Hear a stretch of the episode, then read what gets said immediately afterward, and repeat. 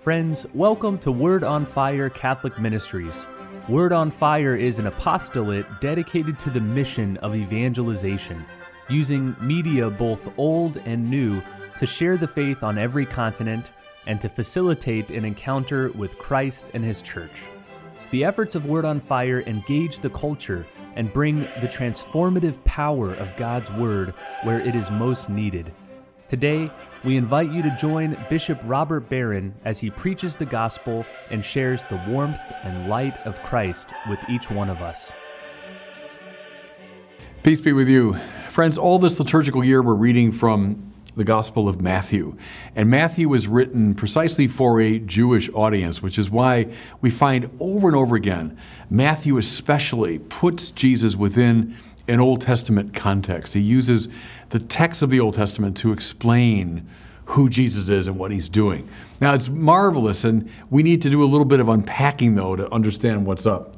Well, in our readings for this uh, weekend, the church uh, juxtaposes uh, this passage from Matthew with a parallel passage from Isaiah. But listen now to what we hear in, in Matthew. He, Jesus, left Nazareth and went to live in Capernaum by the sea in the region of Zebulun and Naphtali, that what had been said through Isaiah the prophet might be fulfilled. And here's now the first reading Land of Zebulun, land of Naphtali, the way to the sea beyond the Jordan, Galilee of the Gentiles. The people who sit in darkness have seen a great light. On those dwelling in a land overshadowed by death, light has arisen. Now, I'd submit for most of us that doesn't mean very much, that passage. But for Matthew's audience, for first century Jews, they knew exactly what he was talking about. So, first of all, what is this land of Zebulun, land of Naphtali? Remember, ancient Israel was divided into sections corresponding to the 12 tribes of Israel, the 12 tribes that found their origin in the 12 sons of uh, Jacob. So, for example, in the south around Jerusalem, you've got uh, Judah and Benjamin, and then arrayed throughout the promised land or these uh, various places.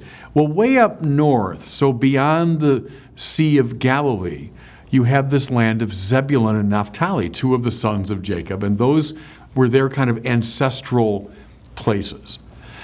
You say, okay, so, well, here's the so what. That was the land that was invaded by the Assyrians in the 9th century BC. We know a lot about the Babylonian exile. That happened many centuries later when the southern tribes were taken away to Babylon. But prior to that, by about a century and a half, there was an invasion from the north. Assyria came into the northern tribes and took away some of the best and brightest of, of Israel. So the land of Zebulun and Naphtali is described how? The people who sit in darkness, those dwelling in a land overshadowed by death. That's a very ancient description, going back to this time when they were carried off into exile. But now, what does Isaiah say? The people who sit in darkness, yeah, those invaded by Assyria, Zebulun, Naphtali, yeah, they've seen a great light. Those dwelling in a land overshadowed by death, yeah, I, I, get it. This is terrible. And you know what, what that meant. So we can blithely speak of, oh, the exile. But think about that for a second. This foreign power comes into your land, conquers, usually burns down your cities, destroys your fields. And then if you're lucky enough to survive, you're taken bodily, probably in chains, and you're taken away to a foreign land where you're kept more or less as prisoners. And this was a horrific fate. It's what happened to the northern tribes and eventually to the southern tribes. But that's why a land overshadowed by death. But what's happened, or what will happen, Isaiah says, a light has arisen. Now, this is typical of the prophets. the prophets are very blunt and very clear about the negatives. They're not Pollyannish at all, the Hebrew prophets. No, no, no. If you're looking for that, you're not going to find it. They're very blunt and clear about what's going wrong with Israel. But then the typical move is to say, a light is coming. Liberation is on the way. God will do something great to reverse these reversals. And so, indeed, Isaiah predicts that from this suffering land, this land of darkness, a light will come. Think of a, of a parallel here. In the uh, prophet Ezekiel, we hear that the corruption of the temple has become so great that the glory of the Lord has up and left the temple.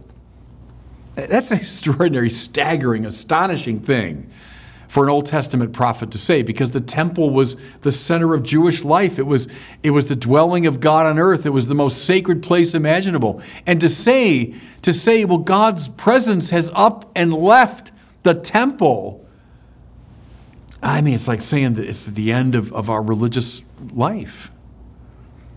But then, but then later in the prophet Ezekiel, we hear of a great day when the Shekinah, the glory of the Lord, will return to his temple, will re inhabit, and the temple will be renewed. And from the side of the renewed temple, water will flow forth for the renewal of the whole world. So, yes, darkness, yes, the abandonment of the temple by God, but the day is coming when the temple will be restored. Then we have the great promise from the prophet Nathan that, that uh, the line of David would last forever promise that God will not abandon David, and someone on his, in his line will sit on the throne forever. But then the, the Jewish scriptures couldn't be clearer. At the Babylonian captivity, the, the last of the Davidic kings is carried away. The Davidic line ends. And then for hundreds of years, it's, it's interrupted. I mean, it looks as though that prophecy was just a lie. Now, what do we find in Jesus? And remember Matthew. Matthew is writing to a Jewish audience. And he's presuming his audience knows these texts and knows these references. What do we find in Jesus? When he comes into the temple, he declares the corruption of it, turns over the, the tables of the money changers.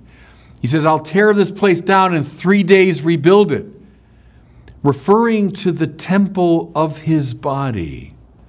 Yes, the temple was so corrupt that the glory of God left it, but, but in Christ, the glory of God returned to his temple.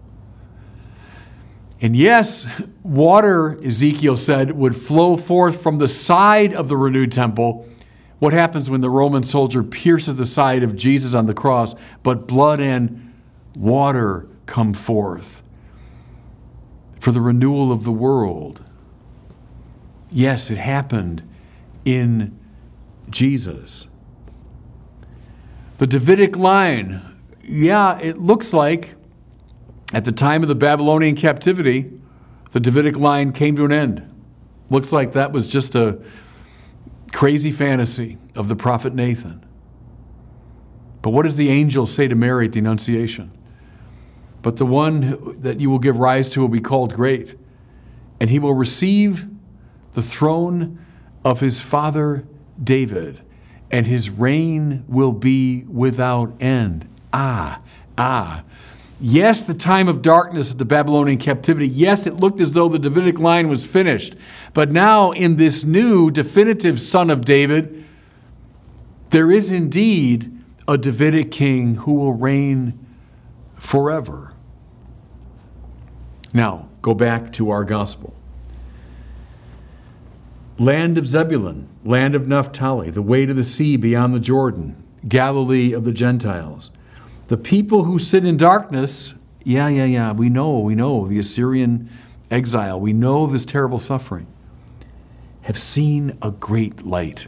Now, did, did the ancient uh, Israelites see it? No, sadly. I mean, those who were oppressed by Assyria, did they see the great light? No. Did Isaiah see it? No, no, not in his lifetime. But with his prophetic vision, what was he seeing? But the coming of Jesus of Nazareth. Remember in Gospel of John, you know, um, oh, what could come out of Nazareth? Nazareth. Are you joking? Nazareth was a little nothing town. Ah, ah. But those who knew the Hebrew scriptures, they remembered this passage. Yeah, I know Nazareth might be a little nothing, but it's up there in the northern country, in the land of Zebulun and Naphtali. And Isaiah told us from that land a great light will arise. On those dwelling in a land overshadowed by death, yeah, that terrible country where the Assyrians conquered, light has arisen.